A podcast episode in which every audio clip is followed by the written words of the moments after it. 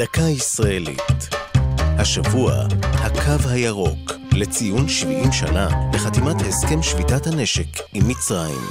והפעם, ירדן ורמת רחל.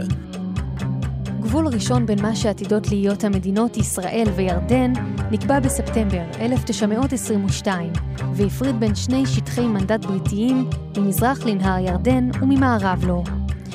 אבל קו שביתת הנשק בין שתי המדינות שקמו מאז היה שונה.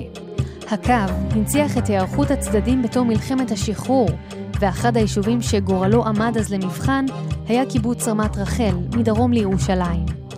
יסדו אותו בשנת 26 חברי גדוד העבודה מרוסיה ומפולין, סמוך לשכונת תלפיות. רמת רחל נחשב עמדה קדמית בהגנה על הבירה, ולכן עם פרוץ מלחמת הקוממיות סבל מהתקפות כבדות. שבוע אחרי הכרזת העצמאות החלו קרבות בפאתי הקיבוץ. הילדים והנשים פונו, ובמקום נותרו כ-80 לוחמים. 35 מהם נפלו.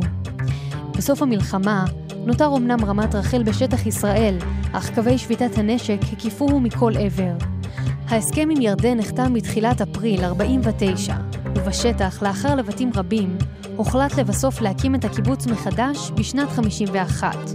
ליישוב נותר רק מעבר צר לשכונות תלפיות וארנונה, זאת עד מלחמת ששת הימים.